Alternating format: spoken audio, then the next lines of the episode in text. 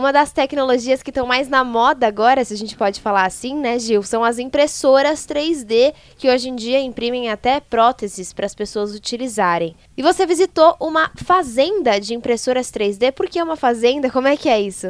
Exatamente, Letícia. Imagina que você vai imprimir, por exemplo, uma turbina de avião, só que você vai, em vez de usar uma única impressora, você usa dezenas de impressoras simultaneamente. É impressionante vê-las trabalhando. Nós vamos ter um vídeo no nosso site e cada uma delas vai fazer um pedacinho e depois são montadas como se fosse um Lego. São várias empresas agora que estão investindo em fazendas de impressoras para fazer grandes peças da engenharia para resolver os nossos dilemas da inovação. Saindo das fazendas de grandes peças e indo para fazendas de peças bem pequenininhas, mas muito importantes para a gente. Estão imprimindo até órgãos, a gente já falou um pouquinho sobre isso aqui, mas são órgãos diferentes. Olha, Letícia, fiquei impressionado. A Universidade de Harvard, uma central de estudos dele, já anunciou, né, em vários estudos, sites, enfim, de alta ciência, eles estão imprimindo órgãos em nanochips.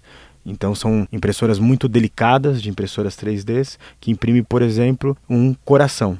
No futuro, brevemente, já está sendo testado em animais, mas no futuro uma pessoa que tiver que fazer um transplante de coração ou de pulmão, ela provavelmente vai retirar o seu pulmão e, em vez de colocar um outro pulmão, ele vai colocar um chip, como a gente coloca nos celulares.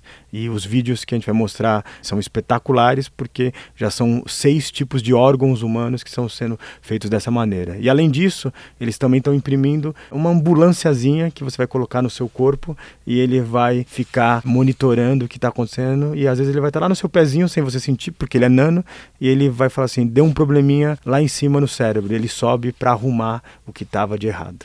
Para quem ficou um pouco assustado com essas informações que o Gil me passou agora, assim como eu, pode entrar no nosso site, Revolução Band News, que você vai ver lá os vídeos, os sites, os estudos da Universidade de Harvard que está criando esses produtos até um pouco inacreditáveis, né? Você encontra a nossa página no site da Band News FM.